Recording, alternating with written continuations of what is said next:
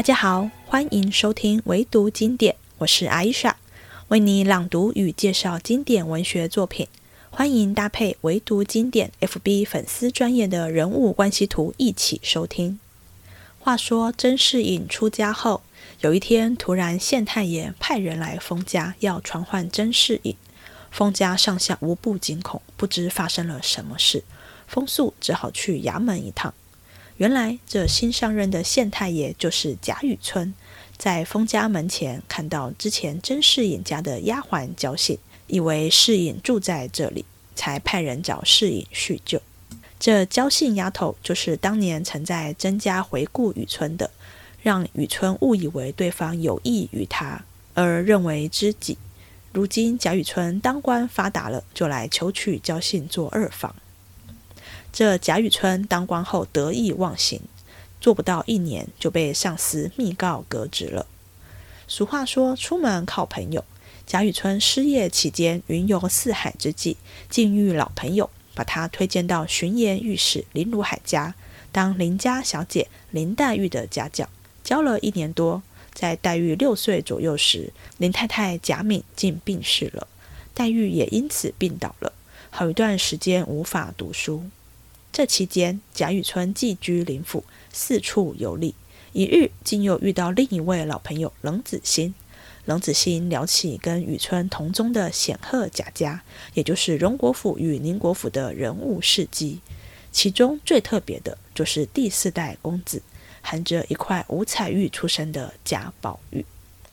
第2回，贾夫人先是扬州城，冷子兴演说荣国府。却说风素听见公差传唤，忙出来陪笑起问，那些人直嚷，快请出甄爷来。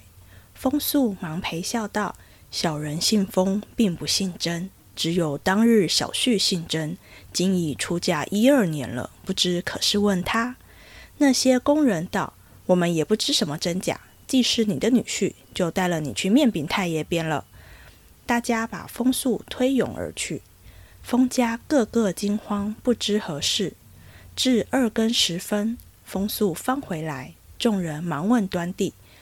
原来新任太爷姓贾，名化，本湖州人士，曾与女婿旧交，因在我家门首看见焦信丫头买线，只当女婿移住此间，所以来传。我将缘故回明，那太爷感伤叹息了一回，又问外孙女儿。我说看灯丢了，太爷说不妨，带我差人去，务必找寻回来。说了一会话，临走又送我2两银子。甄家娘子听了，不觉感伤，一夜无话。次日早有雨村遣人送了2封银子、4匹锦缎，答谢甄家娘子，又1封密书与风素，托他向甄家娘子要那焦信做二房。风素喜得眉开眼笑，巴不得去奉承太爷，便在女儿前一力篡躲。当夜用1乘小轿，便把焦信送进衙内去了。雨村欢喜，自不必言，又封500金赠与风素，又送甄家娘子许多礼物，命其且自过活，以待访寻女儿下落。却说焦信那丫头，便是当年回顾雨村的。因偶然一看，便弄出这段奇缘，也是意想不到之事。谁知他命运两际，不曾望自到雨村身边，只1年便生1子，又半载，雨村嫡配忽染疾下世，雨村便将他扶作郑氏夫人。郑氏偶因一回顾，便为人上人。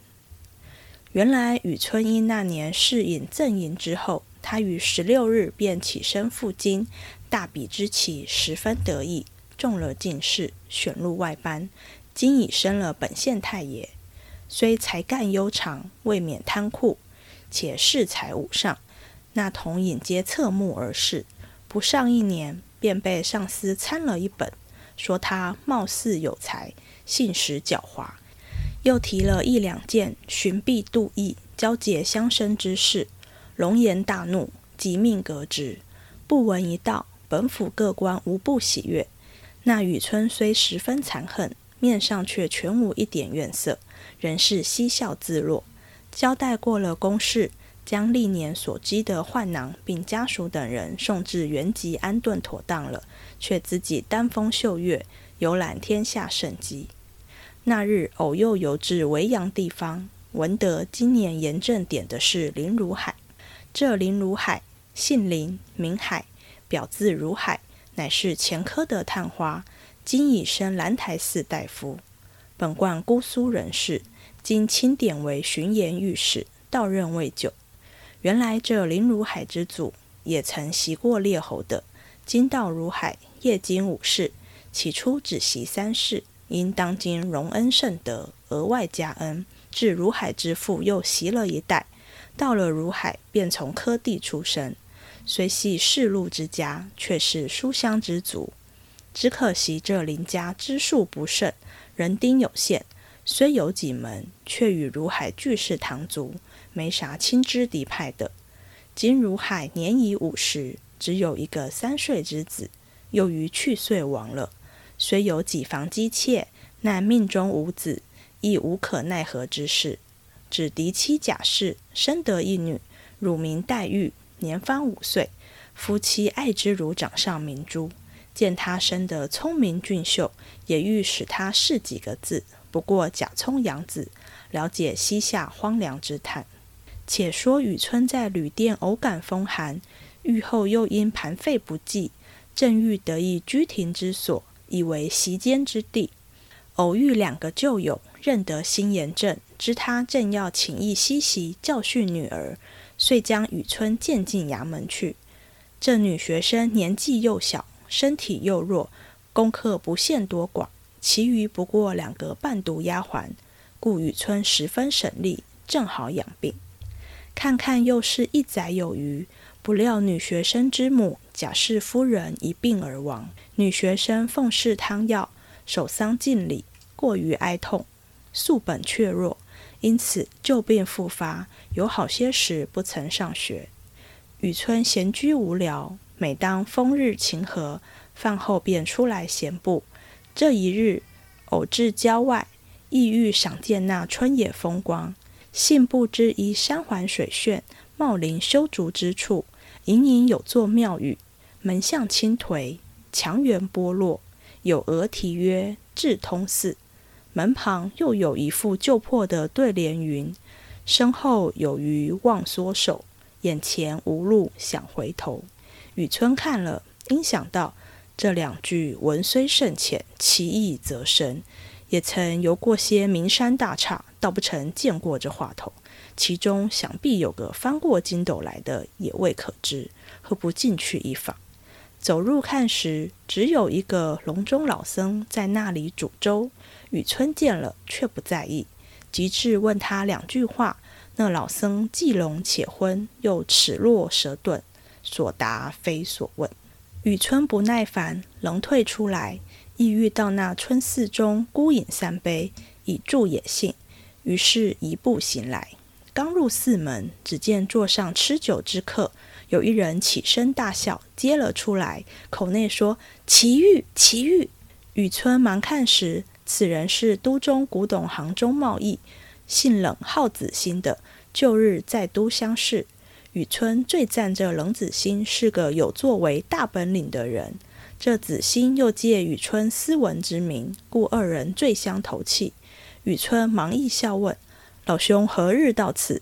帝竟不知，今日偶遇，真奇缘也。子兴道：“去岁年底到家，今因还要入都，从此顺路找个必友说一句话，承他的请，留我多住2日。我也无甚紧事，且盘桓2日，待半月时也就起身了。今日必有事，我因闲走到此，不期这样巧遇。”一面说，一面让雨村同席坐了，另整上酒肴来，二人闲谈慢饮，叙些别后之事。雨村因问：“近日都中可有新闻没有？”子兴道：“倒没有什么新闻，倒是老先生的贵同宗家出了一件小小的异事。”雨村笑道：“弟族中无人在都，何谈及此？”子兴笑道：“你们同姓，岂非一族？”雨村道：“是谁家？”子兴笑道：“荣国贾府中可也不玷污老先生的门楣了。雨村道：原来是他家，若论起来，韩族人丁确字不少。东汉贾复以来，支派繁盛，各省皆有，谁能逐细考察？若论荣国一支，确是同谱，但他那等荣耀，我们不便去认他，故越发生疏了。子兴叹道：老先生休这样说，如今的这荣宁二府也都萧索了，不比先时的光景。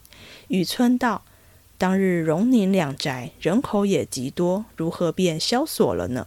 子兴道：正是，说来也话长。雨村道：去岁我到金陵时，因欲游览六朝遗迹，那日进了石头城，从他宅门前经过，街东是宁国府，街西是荣国府，二宅相连，竟将大半条街占了。大门外虽冷落无人，隔着围墙一望，里面厅殿楼阁也都还峥嵘轩峻，就是后边一带花园里，树木山石也都还有葱味阴润之气，哪里像个衰败之家？子兴笑道：亏你是进士出身，原来不通。古人有言，百足之虫，死而不僵。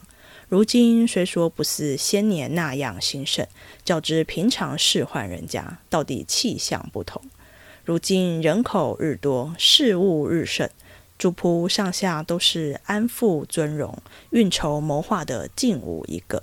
那日用排场又不能将就省俭，如今外面的架子虽未盛倒，内囊却也竟上来了。这也是小事，更有一件大事，谁知这样钟鸣鼎食的人家，如今养的儿孙竟一代不如一代了。雨村听说也道：这样失礼之家，岂有不善教育之理？别门不知，只说这荣宁两宅是最教子有方的，何至如此？子兴叹道：正说的是这两门呢，待我告诉你。当日宁国公与荣国公是一母同胞弟兄两个，宁公居长，生了两个儿子。宁公死后，长子贾代化袭了官，也养了两个儿子。长子名贾夫，8、9岁上死了，只生了一个次子贾进，袭了官，如今一味好道，只爱烧仙练功，别事一概不管。幸而早年留下一个儿子，名唤贾珍，因他父亲一心想做神仙，把官倒让他袭了。他父亲又不肯住在家里，只在都中城外和那些道士们胡缠。这位珍爷也生了一个儿子，今年才16岁，名叫贾蓉。如今晋老爷不管事了，这真爷哪里干正事，只一味高乐不了，把那宁国府竟翻过来了，也没有敢来管他的人。再说荣府，你听，方才说这议事就出在这里。自荣公死后，长子贾代善袭了官，娶的是金陵世勋史侯家的小姐为妻，生了两个儿子，长名贾赦，次名贾政。如今代善早已去世，太夫人尚在。长子贾赦袭了官，为人却也中平，也不管理家事，唯有次子贾政自幼酷喜读书，为人端方正直，祖父钟爱原要他从科甲出身，不料代善临终一本一上，皇上连念先成，即叫长子袭了官，又问还有几个儿子，立刻引荐，又将这郑老爷赐了个额外主事职衔，叫他入部习学。如今现已升了员外了。这郑老爷的夫人王氏头胎生的公子名叫贾珠，14岁进学，后来娶了妻，生了子，不到20岁一病就死了。第二胎生了一位小姐，生在大年初一就齐了。不想隔了10几年又生了一位公子，说来更奇，一落胞胎，嘴里便衔下一块五彩晶莹的玉来，还有许多字迹，你倒是新闻不是？雨村笑道：果然奇异，只怕这人的来历不小。子兴冷笑道：万人都这样说，因而他祖母爱如珍宝，那周岁时郑老爷是他将来的志向，便将世上所有的东西摆了无数叫他抓，谁知他一概不取，伸手只把些脂粉钗环抓来玩弄，那郑老爷便不喜欢，说将来不过酒色之徒，因此便不甚爱惜。独那太君还是命根子一般，说来又奇，如今长了10来岁，虽然淘气异常，但聪明乖觉，百个不及他一个。说起孩子话来也奇，他说女儿是水做的骨肉，男子是泥做的骨肉，我见了女儿便清爽，见了男子便觉浊臭逼人，你倒好笑不好笑，将来色鬼无疑了。雨村喊然厉色道，非也，可惜你们不知道这人的来历，大约郑老前辈也错以淫魔色鬼看待了，若非多读书世事，加以致知格物之功，悟道参玄之力者不能知也。子欣见他说的这样重大，忙请教其故。雨村道，天地生人，除大人大恶，愚者皆无大义。若大人者，则应运而生，大悟者则应节而生，运生是智，节生是为。尧舜禹汤，文武周赵，孔孟董韩，周陈朱张，皆应运而生者。蚩尤、共工、桀纣、始皇、王猛、曹操、桓温、安禄山、秦桧等，皆应节而生者。大仁者修治天下，大恶者扰乱天下。清明灵秀，天地之正气，仁者之所秉也。残忍乖僻，天地之邪气，恶者之所秉也。今当运龙乍涌之潮，太平无为之事，清明灵秀之气所秉者，上至朝廷，下至朝野，必必皆是。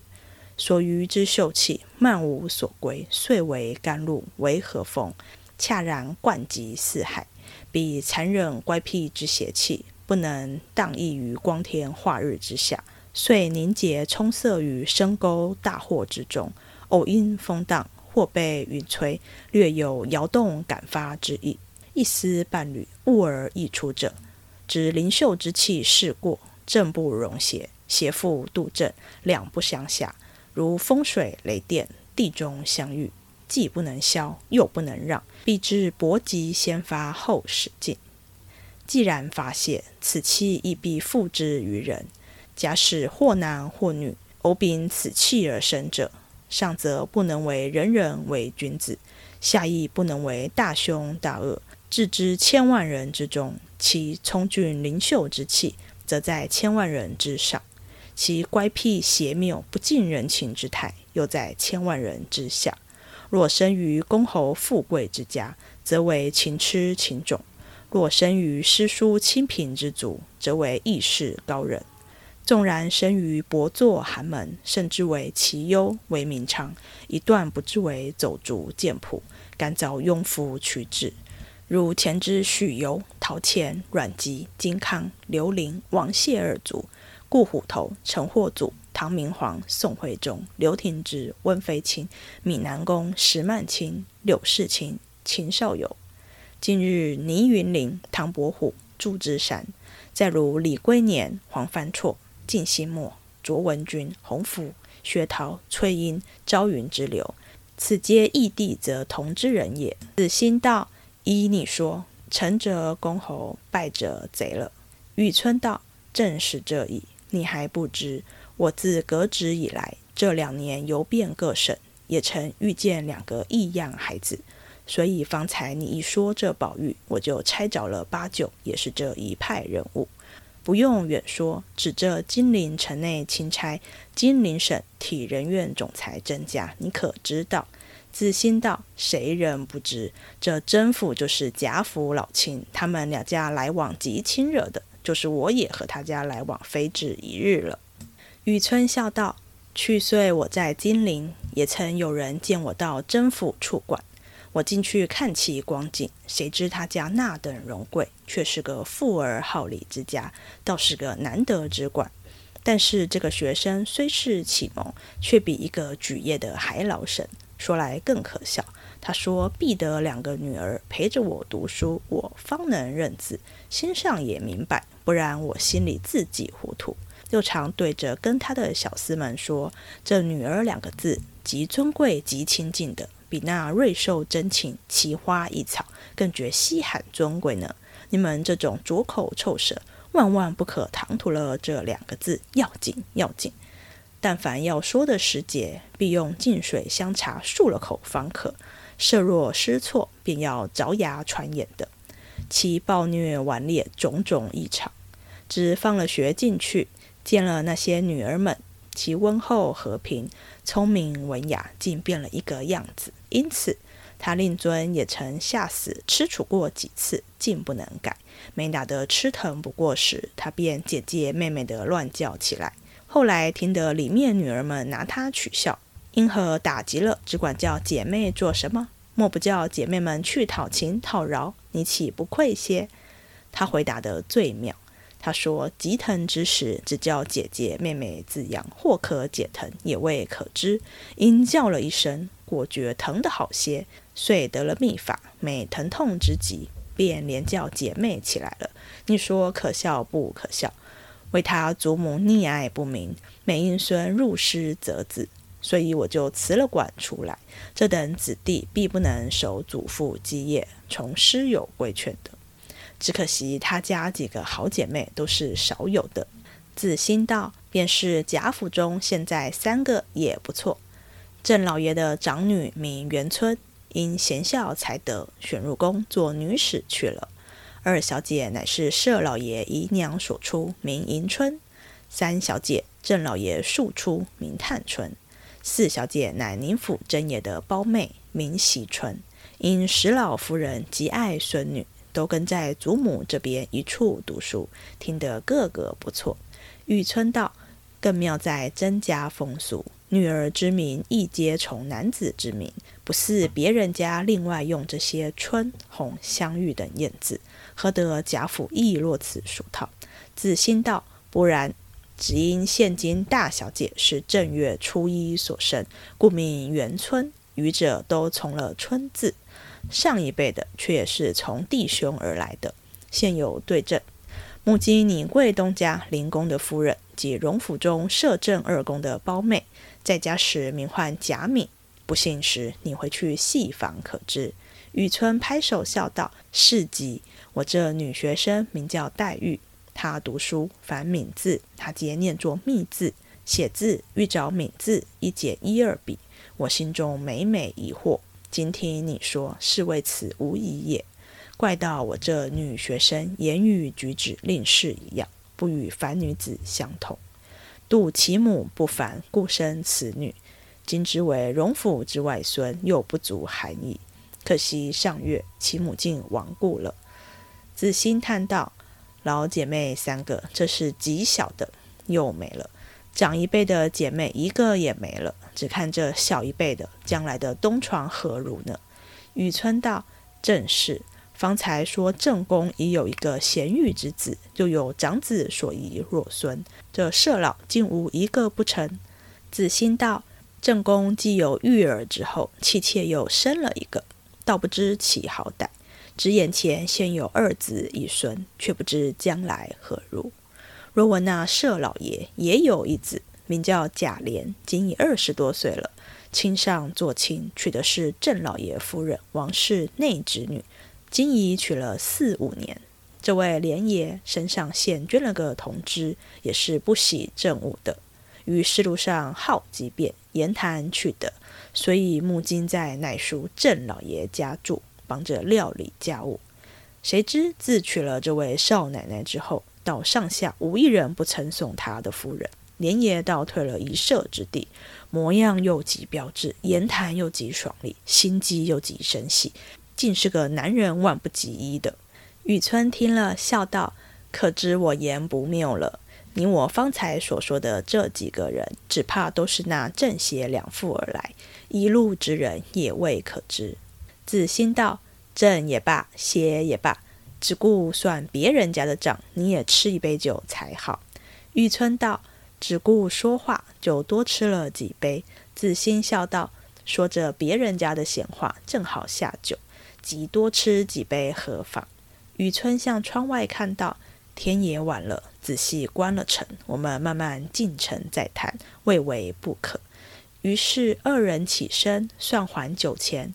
方欲走时，忽听得后面有人叫道：雨村兄，恭喜了，特来报个喜信的。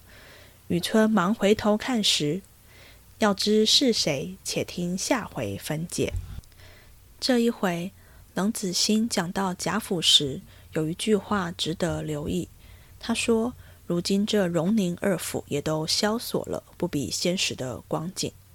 一般我们都说《红楼梦》讲述的是贾府由盛而衰的故事，前半部那富丽堂皇的家居陈设，极其讲究的吃穿用度，让我们看到当时天皇贵胄之家的生活，一点也看不出贾家衰败的迹象。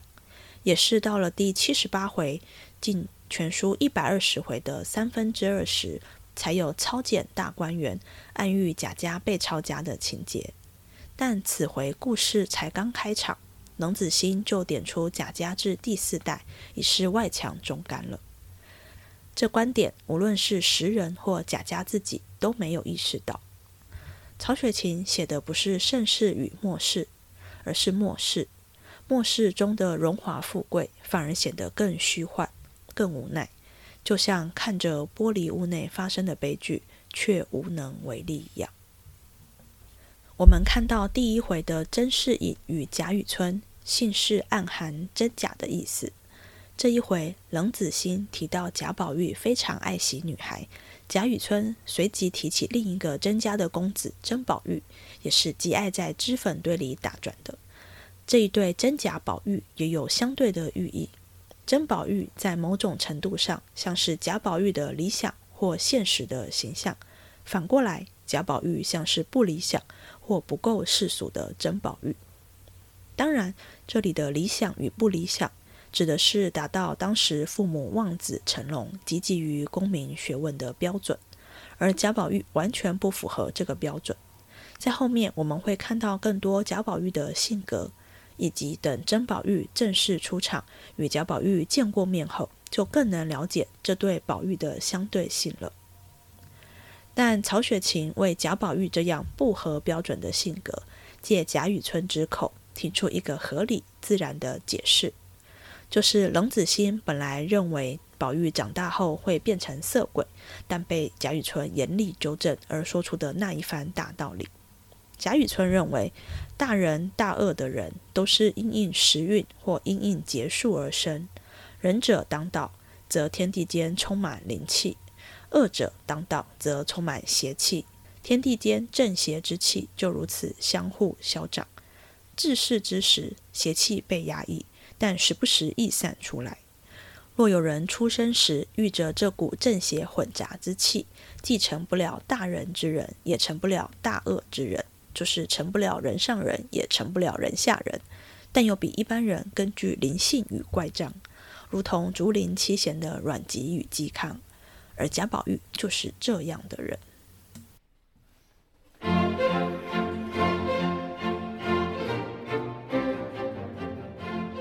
这一回结束了，希望你喜欢，我们下次见。